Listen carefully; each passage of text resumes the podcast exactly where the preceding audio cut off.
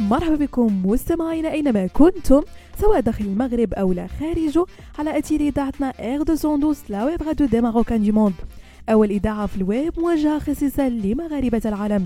وكما العادة مستمعينا فقرة نجوم week كنرافقكم في إطلالة في آخر أخبار نجوم الساحة الفنية الوطنية والدولية. وبداية مستمعينا مع فيلم الثلث الخالي المخرج المغربي فوزي بن سعيدي حيث توج بجائزتين خلال الدورة 38 مهرجان فالنسيا السينمائية الدولي موسترا دي فالنسيا.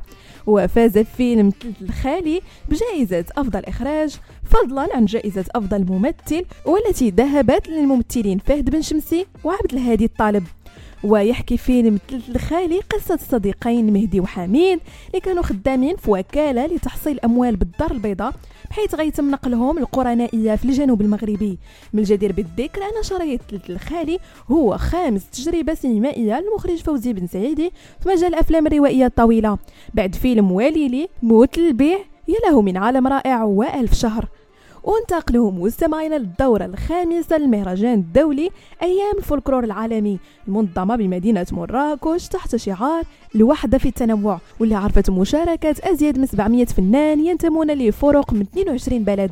وعرف مساء السبت بمراكش تنظيم كرنفال استعراضي حج إليه المئات من الأشخاص بشارع أم أفنيو في احتفال عرف مجموعة من الأهازيج والرقصات المقدمة من طرف مختلف الفرق المشاركة في التظاهرة واللي حرص أفرادها على الظهور بأزيائهم التقليدية اللي كتمثل جزء من ثقافة بلدانهم. كيعبر هذا المهرجان عن مدى انفتاح المغرب على الثقافات العالمية.